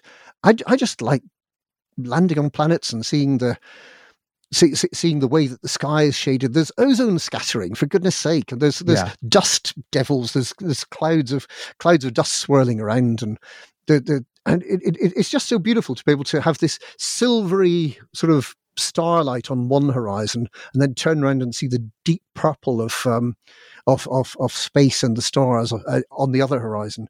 It, it mm-hmm. is just so yeah. beautiful. I I I could I could spend hundreds of hours just just appreciating the beauty of the game. Um, yeah, it, they've, it, they've created something absolutely yeah. stunning. Yeah, yeah, absolutely. And and you know, kind of, I, I I know this is an unpopular opinion, but I didn't actually mind the little the little mini game. It was it, it was fairly easy for me. I do understand that there were accessibility issues, and that also applies to um, to some of the mining mini games. Um, mm-hmm. and and that's something that Frontier probably should bear in mind in future. Mm-hmm. Um, just just at, at, yeah. at, the time of recording this, um, Frontier has just decided to to sort of pull that mini game from um, yeah from from from Odyssey, so it will yeah. be more or less a point and shoot um, experience. You just sort of point at, point your scanner at the your Dyson scanner because it's a Dyson. You point yes, your Dyson point your Dyson scanner at the the biological whatever it is, and it'll it'll give you a sample which you can then take and sell. Um, which is which is fine um, because because many explorers just don't want to do complicated games. Although, right. although having said that, the the new detailed surface scanner is actually quite nice. Yeah. I, I, I like yeah. the way that works, and that you get a, a, heat map which gives you ideas about where yeah. you might like to visit. And if you then if you then look at that together with where the star is and where which areas of the the planet are lit, uh, I I like to choose one which is quite close to the uh, day night boundary, mm-hmm. so you mm-hmm. get that lovely twilighty effect. And and again, it's it's it's just land there and just just appreciate the beauty of it. And it's much better if you take someone along with you.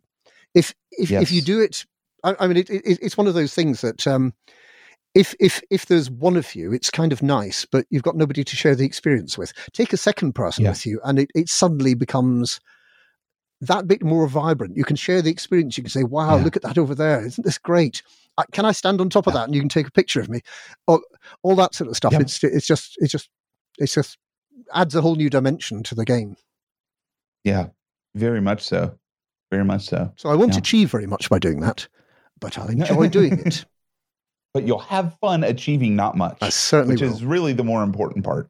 I like it's to a nobler so. journey. yeah, yeah, yeah. It's it's one of those that like I I feel like I kind of feel like you do about the mini game. It it, it was like I, I feel like there's a place for that sort of mechanic, right? Yeah. Um, and it, it was just it, it was just poorly implemented or it wasn't the right mechanic but I I would be I, feel like what was missing from that and and I've talked with a few other commanders about this and we all kind of feel the same thing. What was missing from that is agency. Is the the mm. feeling like you were doing something. It just felt like kind of a time sink, right? If there was some sort of agency involved like it'd be nice if I want to, I can run up and just pull the trigger, bam, I've got my sample, yeah. get back on my ship and sell it. But if I wanted to take the time to sit there and play um, Psychit's mentioned a few times if there was like some sort of like unlocking mechanic mini game where you were scanning for different elements, like scan for the carbon mm-hmm. and the silicon mm-hmm. and stuff mm-hmm. like that. It, you know, if if there was some, if I could opt into, if I wanted to take the time to do that, like think about the other exploration mechanics. You can fly into a system and just honk, yep. or you can honk and then go a, a, step deeper with FSS, and then a step deeper than that with DSS. Yes, it would be nice to have those sort of mechanics. Like the more in depth I go, yeah. the more experience I get in exobiology, the more money I get when I turn my samples in. Right, that I think would be great. Yes, yes, absolutely. So, so um, uh, the, the, the, the mini game as it was was entirely binary. You are you either got right. it or you didn't get it. If if if it, I mean, e- even if it was just a question of sort of like how much the value of the stuff you turned in was, then at least mm-hmm. that would be a step yeah. in that direction. If it could be something yeah. more, if it could be leading you to perhaps discover something more more more interesting about about these plants that they could be used right. for something, they could be used to generate some some material or something like that then then, then that becomes even even better. well, well, yes, okay.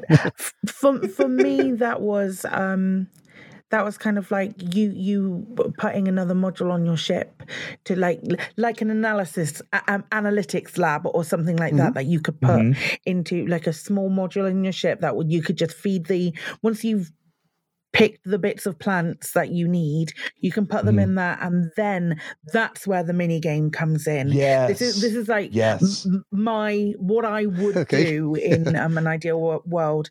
Um, they they have the That's a mini game in the same way that you have to have the that you have to pay and put the DSS to get those extra bits of Right. um, value or return from your exploration. So you collect your Mhm. mini samples and then take them back to the ship and then analyze them. The only problem with that, of course, is that some people may not have a ship. Some well, people. that's the Mm. choice that they make. It is. That's that's very true. Yes. Yep. and and maybe maybe there's for people who don't have a ship maybe there's at the stations or the settlements There's a you lab. could get to a Yeah. an analytics through you could take it to the biogenetics place Mm. Yeah, where they do the cloning stuff and, and get them to do it and you lose you know 25% of the value or whatever Yeah, is, okay. is Okay. But their- then a diehard explorer, I don't see a diehard explorer Not having a ship. not having a ship. it's a bit. I consider that a challenge. counterintuitive. it, it'd be pretty pretty Iron Man, wouldn't it, to take taxis everywhere yep yeah. as an explorer? Oh man. Indeed. So speaking of of mini games and in the way we interact with the game, what what's your preferred control scheme for when you're you're in the cockpit or on foot? Um, well, uh, in in in the cockpit, I well, I have two two PCs here, um, Mhm. and on one of them I use uh, what is it, an X52 Pro? Is it called?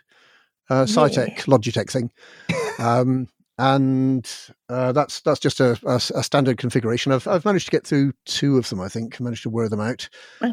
Um, Nice. yeah, um, but uh, I, I mean that, that that is so instinctive to me. I I I, Right. I don't even know which buttons I'm pressing. I can just do something. I can, you know, kind of going into Yeah. super cruise, targeting next system, all, all, all of those things. It just happens. It's like it's like learning to drive a car. You you kind of Yeah. forget that you're doing it. Um, I also use a, a, a small sort of left hand only uh, keyboard to give me more Mhm. buttons to press um, because there are so many mappings you need that you can't fit them all onto a joystick and throttle.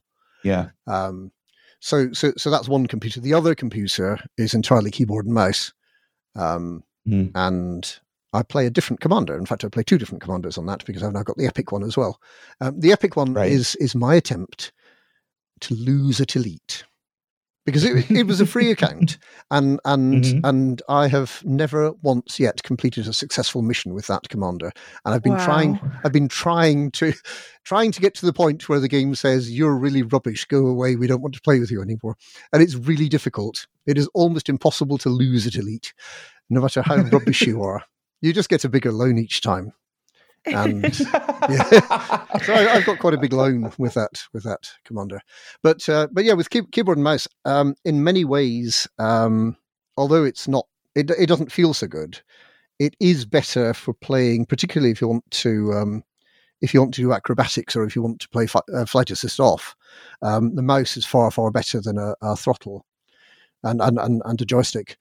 Um, so so I, I can see the advantages of both, and um, I, I I do like playing both ways, but but really for exploration, I use the um, I use the joystick, and uh, I have some buttons mapped to seventy five percent speed, for example.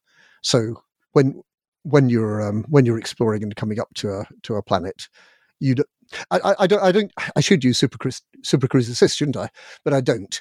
Um, so so so I can I I just set the speed to seventy five percent so that I arrive without crashing into the planet. Um, and it, it it it all just kind of works works Yeah. nicely. I, I kind of I kind of I, I, I that's just so automatic. I do, I do need to think about using the keyboard and mouse still. Um, but one of one of my one of my um, uh, ambitions is to get better at flying flight assist off. I'm not very good at it at all at the moment. Um, I can fly around a planetary surface without crashing, but uh, landing is a bit harder. And uh, you know, kind of, it, it, it's something I'd like to I'd like to sort of learn a bit more because really, um, things like Super Cruise Assist and the uh, advanced docking computer, they're ways of making life easier for people who are relatively new to the game or people who just say, well, okay, I just want to play this way. I don't want to have to worry about docking or I don't want to have to worry about making sure that I don't go shooting off into space when I arrive at my destination. Um, but um, in a way, sort of um, the, the the whole flight assist is exactly the same thing. It's just it's on by default, um, so people kind of don't think about it. Um, taking flight assist off then then makes it much more like flying a helicopter, and that's you know quite quite a tricky thing to learn. But I think once you've once you've got the hang of it, it's it's it's very rewarding. Um, so I, would I'd certainly like to spend some time doing that when I get time in the game because there's always something to go and do and see, and there's yeah, always videos to take. And yeah, there's never time, is there? Never enough time. I, I want to I want to spend some time just like learning how to do this one thing and getting really. Oh, but look at that thing over there! It's so pretty. That's shiny. Yes, yeah, the shiny thing to go and take a look at. Oh my gosh. Um, what would you say? Um, your do you have your a fondest memory or the most amazing thing that's actually happened to you in Elite? Is there anything that springs to mind? It's always evolving, I think. Um, um, I, I, I suppose some some of some of the early sort of long range exploration that I did was was was kind of nice. Finding mm-hmm. some of the some of the close systems. There, there, there are a few of the actual actual real star systems in the game that that I, that I visited first, and I think that's that's kind of amazing. Um, especially as I didn't I didn't really start start exploring for the first 18 months or so. So right. all, all, all, the local systems had already been bagged by that time. I, um, uh, that that was kind of good. Um, sort of mapping all the all the um, um, planets in Epsilon Indi was kind of nice because that's that's my home system, right? Um, and it has it has places like Mitterand Hollow in it, which um, I think I think sort of quite a lot of people would have liked to map first, and and I was lucky enough to to get in there and get that one. So that was kind of nice. Um, the, yeah. the, the, the original Distant Worlds expedition was was pretty amazing. It it it was so friendly um, that you know at, at, at all the at all the uh, um, stop stopping points along the way, you you you'd, you'd kind of come into land and you'd be surrounded by other ships, and there'd be SRVs out and driving around and sort of you know sort of doing silly antics, and that that was a great community thing to do. Um, explorers are often thought of as being very solitary beasts, but um, but we do sometimes sort of get together and have fun.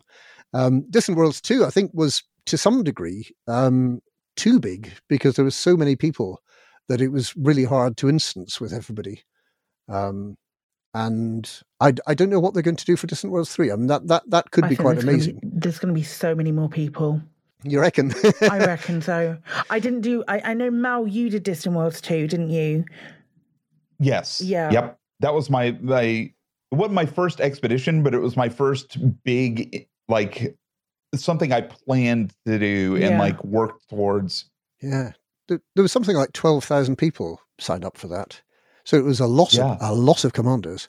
I'm I'm um, definitely going to do Distant Worlds three. Are you? Well, I mean, it, it, yeah. it's it's it's definitely going to be more exciting because mm-hmm. landing on planets, there's going to be so many planets along the way, um, so many places that you can discover, so many exciting things to see, so so so much new stuff, and and I'm I'm fairly sure that obviously with the alpha. Um, all, all, all the um, the new biological stuff is crammed into a small area so we can experience it and so we can find out problems with it. I, I right. imagine it's going to be more spread out and there's going to be stuff in um, the distant parts of the galaxy that you can't see if you're close to uh, mm-hmm. uh, the bubble. Um, so so there will be great wonders and exciting things to to to experience. Um, it is a big commitment. It's less of a commitment yeah. now, I suppose. Um, particularly yeah. as I suspect there will be a few fleet carriers and mm-hmm. if you hop on a fleet carrier, you could probably do Distant Worlds 3 without ever having to jump. yeah. yep. Which is yep. a strange thought. Um, yeah. and, and strangely enough, one, one of the things that is a restriction or a limitation on the galaxy as invented for us with its 400 billion star systems is that you can actually get to all of them now. Or, or, almost all of them. There are there are there are a few outliers that are, that you can't get to, but but essentially with a fleet carrier, in a day you can cross the galaxy, and you can be at any star you want anywhere, um, which to some degree makes the galaxy feel a bit smaller than it really is. um, which I think is a shame in a way. Um, Yeah. it, it would have been nice if Yeah. there was still travel distances. And fair, fair enough in the bubble, you want people to be able to get around quickly because you want them to be able to participate in all the stuff that's going on. Um, Yeah. but as you get out into the into the distance, um, I mean, and w- one of the early decisions was to make all the stars visible. Um, Right. an alternative would have been to say, well, okay, you can't actually see the stars. You know, kind of, you can you can obviously see the bright stars in the sky. You can know where they are, but until you get closer, you can't see the Mhm. little the little sort of um, sort of brown dwarfs or whatever. Um, the the the the low luminosity um, stars, and and so you could actually discover new star systems. That's something that early on was Yeah. a decision not to have that. Um, but I mean, th- there's obviously so many star systems that you can explore the, for the first time that I think EDSM reckons it's going to be another 40,000 years before we're finished with them, which is Right. quite a long way in the future. Um, Indeed. That's ambitious for a video game to, uh, to, you know. I, I reckon it'll still be around in 40,000 years. I'm, I'm positive Yeah. about this. Yeah. At that point, we'll be plugging directly into our brainstem to uh, to experience it. But yeah, Yeah, well, in 40,000 years, we'll probably be out there exploring. Um, this is a good point. Will what that that you know that could be the future state of the game is that we're physically out there actually exploring, and it counts towards exploration in game. Okay. Yeah. it's, it's still early for Mal. It's fine. excuse, that.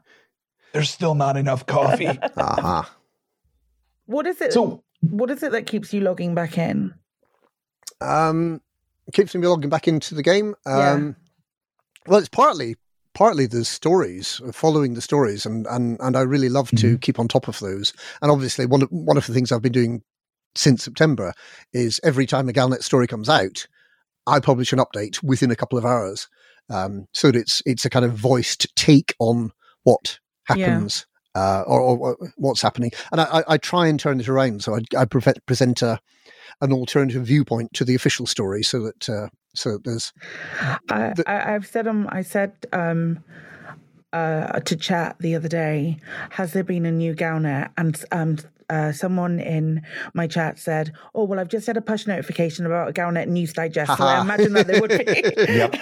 excellent. that's the indicator for for most of us. Is is there a new Galnet News Digest? Yes. Then okay, I need to go check Galnet. I, I, I would say that there are, um, or there's at least at least one other person I know who is um, doing Galnet um, content. That's Cree Cree TV uh, does a weekly uh, Mhm. Tuesday um, Galnet update, which is great because I th- I think the more different viewpoints and the more different you know alternative takes on the news that we have, again, the richer the environment becomes. So um, you know, sort of I, I know I know a lot of the podcasts cover news to some degree. Lave covers it a little bit. Hutton Yeah. covers it in a different way. Um, Guard Frequency, which is one of the podcasts that I'm involved with, um, also also does um, uh, an in-game news segment. Um, but it, it- it's really nice when you see people who who concentrate on specifically doing uh, news content. And I know I know it's a bit niche, it's a bit specialist because you know Galnet may not continue. I think it will do now. Mhm. I think I, I think Yeah. Frontier have learned a lesson, um, and that it's it's generally positive. But but yes, it is it is it is a kind of very very niche piece of content to do. But um, I, I, I I I find the stories so exciting that that that I, I want to find out more about them, and I want to go and see the see the locations. All the videos I put out contain video off the locations mentioned in the stories. I, I'm I'm I'm very sort of particular about that, and that means that I get to go out and see bits of the galaxy that I might not see otherwise. Um, and I I I, I like I like sort of I still like exploring to some degree, but I've spent more time in in in in the bubble recently than I have for a long time, and and doing things like just taking taking an imperial courier out, and you know they, they they run quite fast, about eight hundred and fifty meters a second, and just just sort of turning flight assist off and just just going crazy around a station, probably crashing eventually, but seeing if I can do a loop in less than sort of 15 seconds around a Coriolis. Um, that sort of thing. It, it, it, it it makes no contribution to progression in the game whatever. And I, again, I think that's one of the things that's wonderful about Elite. You don't need to make you, you don't need achievements in order to have fun.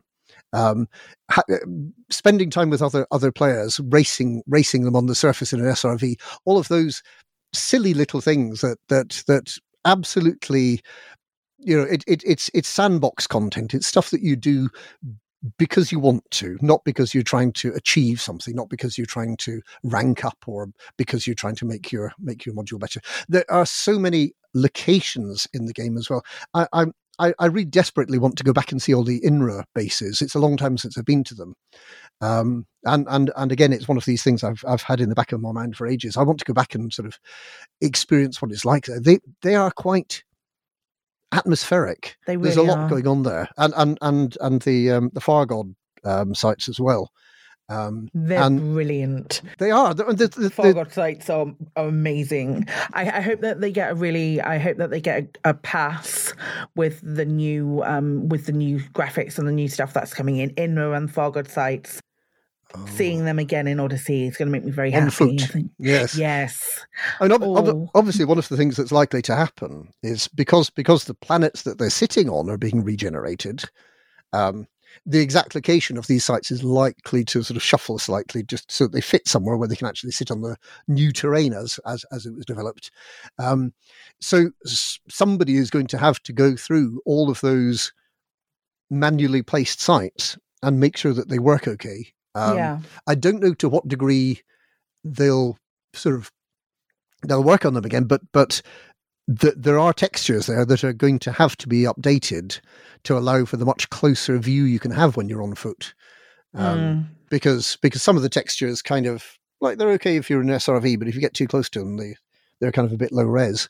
Um, I, I, I, again, this is this is one of the one of these little details in Odyssey that you kind of don't think about, but um, you know, some somebody somewhere is having to do a lot of work to make sure all these bases look right under the new plan- planetary generation system, and uh, with, you know, with with with the new rock scatter and all all the other stuff that that, that happens there, um, and of course, there is this exciting but but um, still speculation.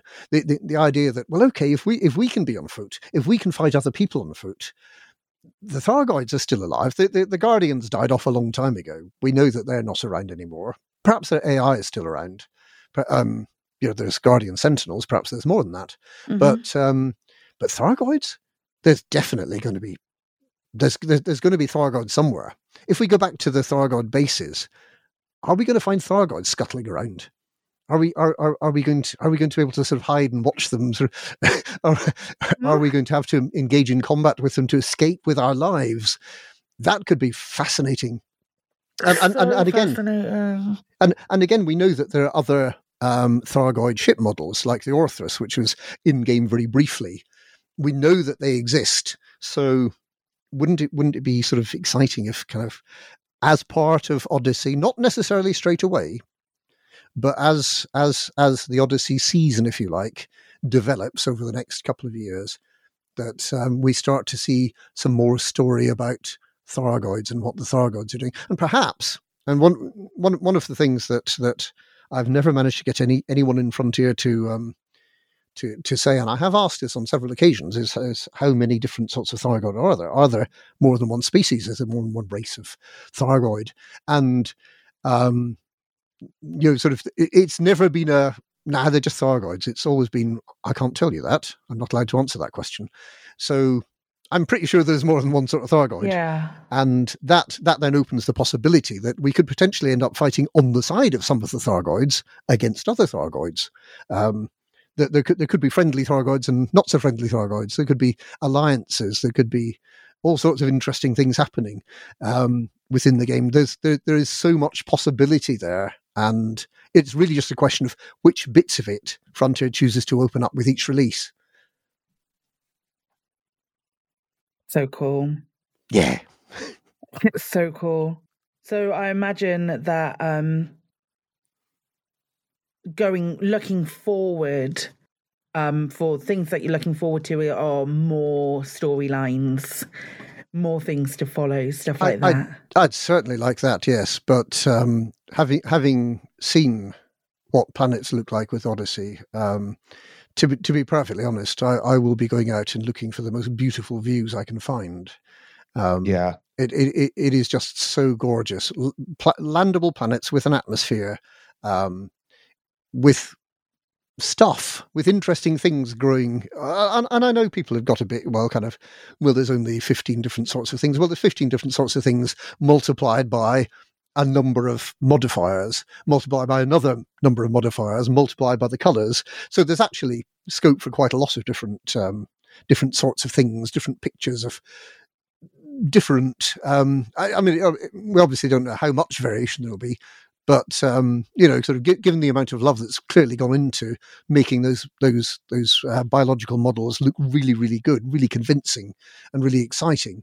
Um, either there is going to be some variety in it, or there's a scope for adding more variety in future.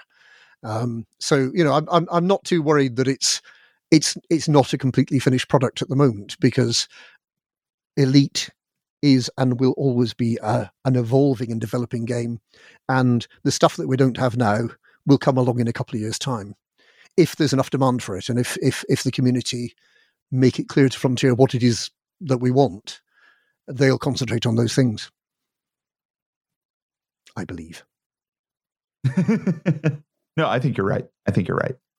Um, so uh, kind of piggybacking on that and on on what's going to be happening in the future how, how, what can we expect from you as far as content content is is your do you see galnet news digest and um, and some of the other things you're involved in um, changing significantly with with the release of odyssey or do you are are you going to kind of keep doing what you're doing but with an odyssey twist that's that's a really good question. Um, I, at the moment, I'm involved in um, really three things: there's Galnet News Digest and the and the Galnet updates, of course. Uh, the Sagittarius Eye, which um, is coming back into print, but has been a podcast all along. I've been I've been sort of editing that um, all the way through the dark period when when it wasn't uh, coming out as a PDF. Um, and then there's Guard Frequency as well, which which is basically just an audio editing uh, job that I do. But I, I really like the Guard Frequency people and and the, um, the, the the opinions that they have and the way that they they manage to um, have opposing opinions on the podcast, so that um, mm-hmm. so so it, it's a really rich discussion. Um, so uh, off all of those things, the the I mean, obviously Sagittarius Eye is going to is going to um, evolve into something with with a lot more beautiful pictures, and I, am I'm, I'm hoping I'll right. be able to use some Odyssey soundscapes. And in fact, in the in the edition which is coming out um, on Friday of this week, which is mm-hmm. in the past nice. for people who are listening. Yes. Um, it's issue 35. I've already got some some sounds that have, I've taken out of the Odyssey Alpha. Um, and and so so yes, the, the, the, certainly the magazine, the PDF is going to is going to be able to be much richer because you'll be able to have people standing around and uh, you know, instead of just a, a, picture of a spaceship, it's going to be a picture of a, a person mm. with a spaceship on a, on an interesting sort of piece of terrain with sky and all of those things. Um, as far as Galnet Digest is concerned, I imagine the stories are going to be much the same, but I'm going to need to really think about the visuals because there's there's there's certainly some scope to make it more beautiful and to use a lot of the Odyssey content. I don't think I'll ever get into the kind of um, sort of like like almost like comics comic book story kind of thing, um, where you have kind of characters standing in the in the Remlok yeah. suit speaking to camera. Um, I I, th- I, think that's kind of kind of beyond what I want to commit to doing because I want to get the stories turned round within a couple of hours off the right. um, off off the Galnet story being published. Um, but but but there is there is massive scope for um, sort of enriched visuals. And I would imagine that there will be some other people who are going to be doing some some absolutely amazing uh, animations or uh, in in game kind of um, in in game filming, which they'll manage to build into stories with a bit of voiceover.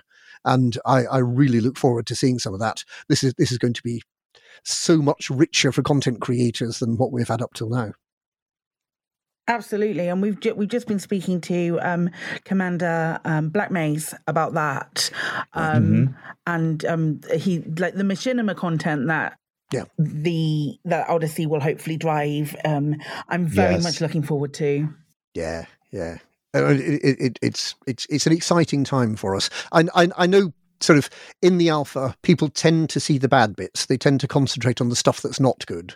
Mhm. Odyssey is absolutely amazing, and yes, there are a few a, a, a- few rough edges in the alpha as it currently stands, but basically it is an order of magnitude more exciting than the original Elite, um, than, than, than, than Elite Dangerous. I mean, um, so you know, kind of give it time, allow those rough edges to be sort of chipped off, and allow allow a bit of a bit of polishing to happen. And uh, I, th- I, I, th- I think it's going to give us a few years of fun, um, and then hopefully, by the time that few years of fun has happened, something else will come along and some new development within within For the Elite sure. Dangerous galaxy will happen. if you could go back and give either yourself or um, if you could give a new a brand new commander any bit of advice someone who's just thinking about picking up the game um, is there any advice that you would give them I would probably say make some friends um, because the the elite dangerous community is one of the most lovely communities of people you could imagine. It might be because we're all a little bit older, at least many of us are a little Mhm. bit older than your average gamer. Um, perhaps we've seen a bit more of the world and we're we're kind of um, a little a little less sort of less twitchy and sort of more more kind of uh, considered.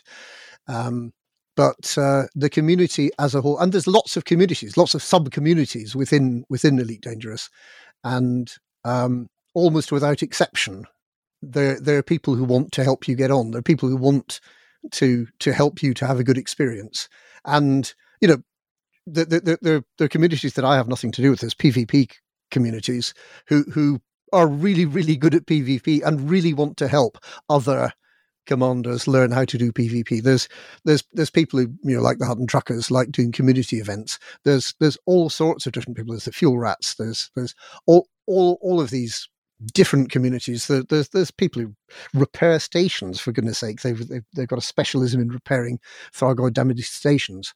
Um, all of these communities are welcoming. All of these communities want want to sort of help new players have a, a a rich experience. If you play on your own, it's a good game.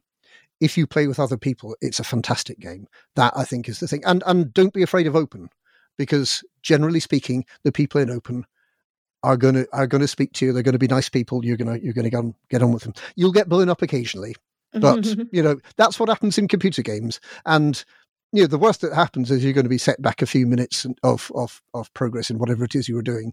It's not the end of the world. It's it's it's good. And if if if you do get blown up, you're going to spend some time thinking, well, okay, I've got two choices here. I can either start shooting back at this person, in which case I need to learn how to do that better, or I need to learn how to run away better. Um, so I need to be able to tank my ship, and I need to I need to know how to do the maneuvers to escape. That is exciting. That's that's that's fun to do. Playing in private group again is perfectly valid. It, it it's it's it's a great thing to do, and you know it does have the advantage that you can take decent screenshots. Um, but you never quite have that frisson of excitement that you have when you're in open and you don't really know who is going to be in that system when you jump in and sort of are they going to be nice to you or are they going to are they going to try and sort of try and blow you up for no good reason that that's sort of that's that that's a whole new level of experience which which um yes you, you're not going to make as much progress that's true. And probably if you if you're streaming you probably want to avoid that anyway because Uh-huh. um, yeah because because people do stuff to streamers for no good reason. Yeah. But but putting that to one side you know it, it's something you should experience at least once at least at least go and try it and you might find it's not quite as bad as as as, as people imagine. Indeed is there i that's so you are so uh, steeped in like all these different tendrils of elite content creation. Do you have time to play anything else outside of elite? What other games? Mhm. yeah. Um i play a little bit of um i don't know management simulations a bit. Ooh. um so no no like like um not not even satisfactory really. Uh, it's, it's, more civilization and, and, and, games like that. Right. Um, I've I've played them for a very long time, and if I, if I ever start playing a game of um, civilization, then uh, you can pretty much say that you know there's no point in trying to talk to me for the next 24 hours because yeah. I'm just going I'm just going to keep playing until it's yep. finished. Um, and that's yep. that's that's a terrible time sink. I, have I've I've had experiences when I, I, I used to travel quite a lot on business, and I used to have Civilization Two on my work laptop, and I would I would go to all these beautiful places, and I would sit in my hotel room playing Civilization Two. Um, you know, kind of like there's a beautiful art gallery across the road. Now I'm playing Civilization Two. You know, kind of you could you could come and come and see this this this this fantastic old um old, old, old sort of um, historic ruin. No, no, I'm playing Civilization Two. So um, it, it, it, it's it's it's been a terrible curse for me. Um, I do, I do occasionally, very occasionally, sort of log into Star Citizen and have a look around. I'm, I'm not sure I'm quite ready to play it yet, and I'm not, I'm not sure it's quite ready for me to play it. Um, I'm, I'm looking forward to when it gets a little bit more polished, a little bit more complete, when I'm less likely to step out onto a railway platform that doesn't exist and fall to my death. Um, those those sorts of things are, are still slightly frustrating in, into Star Citizen. It, it, it, it's a game that was launched, obviously, at much the same time as Elite Dangerous, with the same sort of um, bag of ambitions. And it's going about it in a slightly different way. It's obviously um, been, been slower to come up with an initial release. Um, but it does have potential, and it, it, it, it's going to be good at doing some things that Elite isn't good at, and perhaps not so good at doing. It, it, it's, it's, it's a less it's a less enclosed game. It it allows you because it's got very very well modelled physics. It allows you to do stupid things like pick things up and move them around when you're not supposed to be able to. Um, so so the, the, there's certainly some scope for for having fun in Star Citizen, but um, at the at the moment I, I have um, my I think it was twenty pounds I spent on on getting getting my copy of Star Citizen. And I don't really think I've got £20 worth of value out of it yet. Whereas the £20 that I spent on um, the early bird um, Kickstarter for Elite Dangerous, plus the cost of um, Horizons, plus now the cost of Odyssey, um, I think I've got sort of many, many times value out of that. I mean, it's ridiculously good value as a game. Mm. Um, given that you know, like like because because I bought it for twenty quid in the first place, but then of course I've probably spent hundred pounds on Elite, and you know I probably have seven thousand hours worth of playtime. So you know, sort of per, per hour of playtime, that's that's not bad. It definitely works out. Yeah, yeah, yeah. That's good stuff. I think that about draws us to the end of the question section. It this has been such a wonderful chat. I very very much enjoyed enjoyed getting getting to um experience like your feelings about elite because it's your passion is so palpable it really is i love the game. yeah. game but we do we do a we do have a lightning round. Oh my god! What? We do have a lightning yes, round, which you, you're aware of it. I I believe this week it's Mal. Basically, this is just for fun. The idea is these are all elite related short answer kind of questions. Uh-huh. And the idea is to answer as quickly and as accurately, in inverted commas, accurately as possible. Okay, okay. So if you are ready. Yeah. All right. What's your favorite ship? oh, um, um, um, um, um, um, um, um, um, oh, good grief. Um, Imperial Courier for, um, for, for being in the bubble, Phantom for exploration, the Asp Scout, because I think it's a much better ship than everybody else thinks it is, and the Cobra Mark IV. so that's four. The Cobra Mark IV because you can fit 100 tons and still fit on a small pad. That is a yes. pretty good ship. So I don't know which of these four, but one of those four. wow. Least favorite ship uh, least favourite ship? Um, oh dear, I don't have a Cutter or Corvette yet because I haven't got the rank for it. Um, which is my least mm-hmm. favourite? Um, um, I don't know. Um, I, I, I kind of, kind of see some benefit of. I suppose the, the the Type Seven transporter is one that you can tank it, but I've never much liked flying it. It's just too slow and cumbersome. So I'll say the Type 7. Okay. Um, what's the best ship in the game? The best ship for I, I, I, the Imperial Courier got to be because it's just so much fun to fly. It really is. It really is. Uh, what's the worst ship in the game? um, um, I, I, I find it hard to find worsts because I like it. Possibly the Adder. I've never really liked the Adder. Um, what is your favorite station? Schneider Relay is my home station, uh, which is in Epsilon Indi, very close to Mitterand Hollow. Gotcha. Oh, that's one of my favorite systems. Speaking of, what's your favorite system? oh, um, I have a secret system that nobody knows about. Um, which is, it, it, actually has a couple of planets that I've named in it, and uh, I, I, as far as I'm aware, I'm the only person ever to visit it. I'm not going to tell you what the name is because because it's secret. Gotcha. Uh, true or false? There's a free Anaconda at Hutton Orbital. Uh, false because it's 100 credits. uh, do you use engineered or vanilla modules in your ship? Engineered. Uh, Alliance, Federation, Empire, or Independent? Independent. Uh, who is your favorite power play leader? um, Edmund Mahon. Gotcha. Um, if you run out of gas, do you use the fuel rats or do you suicide back to your last location? I have yet to find out. I've never run out of uh, fuel. Um, I I like to think I'd use the fuel rats. That's what they're there for, after all. Yeah, yeah.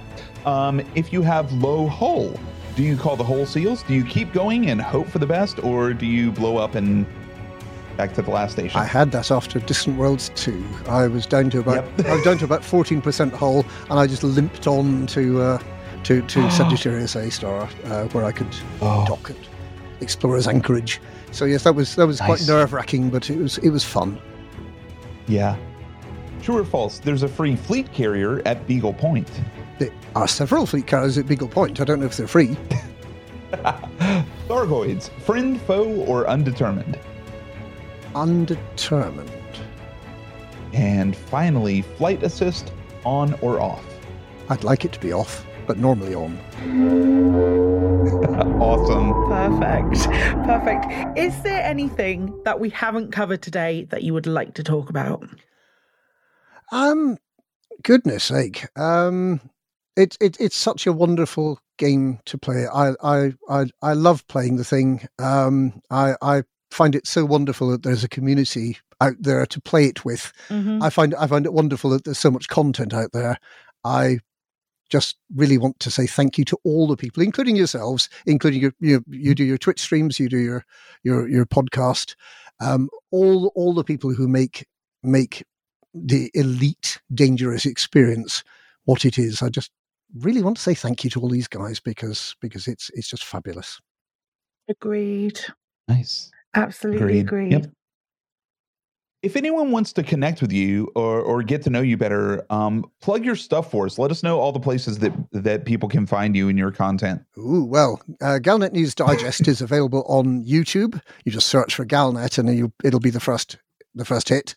Um, it's right. also available as a podcast, um, and the content in the podcast is often different from the content on YouTube. So, um, if you want the full experience, you have a look at both or listen to both. Um, then then I'm on Lave Radio. At the end of Lave Radio, I'm in the middle of Hutton Orbital Radio. Um, I I sometimes get a chance to uh, appear on the Guard Frequency podcast, uh, which goes out at a ridiculously early time of the morning on Saturday morning. It's like five o'clock in the morning UK time because apparently in the United States they have different time zones or something. Um, they do. They, do. do. I'm not too familiar with that with scheduling. Evil, evil Americans sort of not not not having the same time zone as, as the United Kingdom. How dare they be? How dare fast? they? Yes. well, quite so. Yes. Um, so so it, it's basically those places. Um, I, I, I also um, edit. Or at the moment, I'm editing the podcast for Sagittarius. I um, we have some exciting new podcast editors coming along. So um, I think I think it might become richer and more vibrant, and perhaps have a bit more music in the future. Um, so I'm really looking forward to that. Um, but yeah, Sagittarius Eye Um, have a listen to the podcast. Uh, the PDF's coming out this month as mm-hmm. well. So um, ha- have a look at that, download it, and uh, and have fun with it. Awesome. Nice. Awesome. If they want to see more of you, you're on Twitter, aren't you? I am on Twitter, uh, P Wotherspoon, because that was my Twitter account before I started playing Elite, and I never got round to creating a Commander Wotherspoon or a Galnet News Digest Twitter account. Yeah, so so I, am on there. I don't really do Instagram. I am on Facebook, but I don't tend to do much um, Elite content content on there. So I guess Twitter is the yeah. best place to find me. Perfect. I do have a Discord, but it's a, it, again, it's a Discord that I haven't plugged. So unless you know about it, you um, you kind of you can't find it. So if, secret, if, anyone wants like to, if anyone wants to find it, then they'll, they'll need to do a bit of sleuthing. well, nice. I, I, thank you so much for taking the time out and coming and talking with us. This has been, yeah. I, I said before, just a wonderful, a wonderful conversation. Um, so thank you for taking the time out Mind and coming and chatting with us. It's an absolute yeah. pleasure. Thank you so much for having me.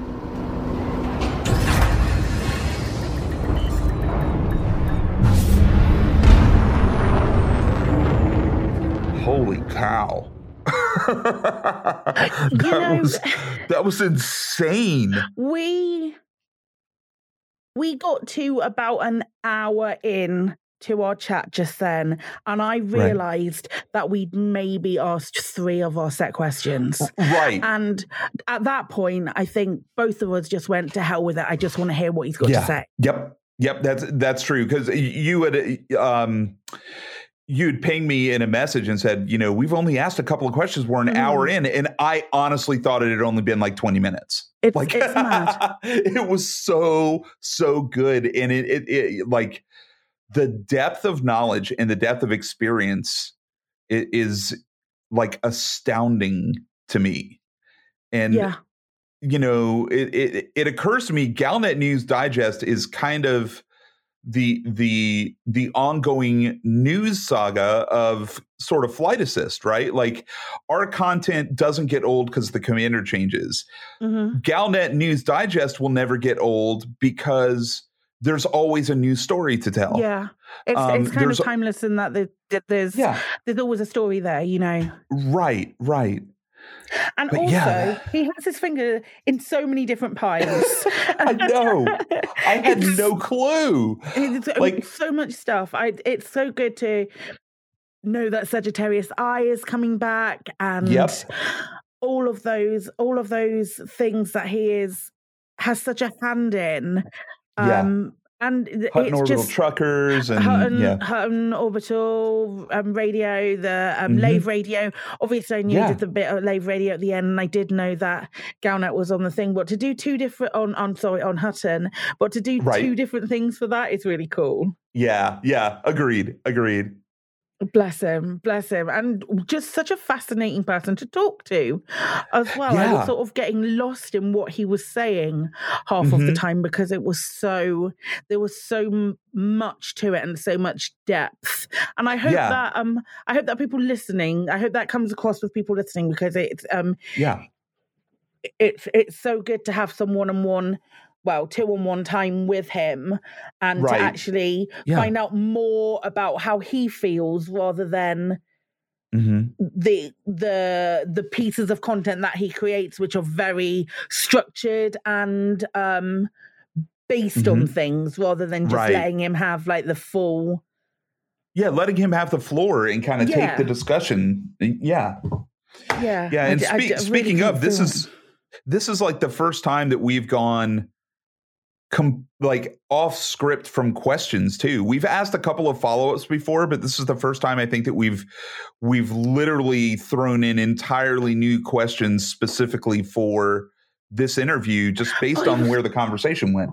Yeah, he, he's just so interesting and it it was for me it was the first one that um that really sort of like justified big deep dives into intersections of conversation because yeah Wotherspoon is just this wealth of knowledge and elite dangerous experience and it was wonderful to be able to tap into that yep That's all for this week. You can browse episodes and check out more information about the podcast on our website, flightassistpodcast.com, and you can stay up to date by following us on Twitter at flightassist underscore ed. Remember, this podcast is all about commanders and communities, and that means you. We'd love to hear the questions you want us to ask our guests.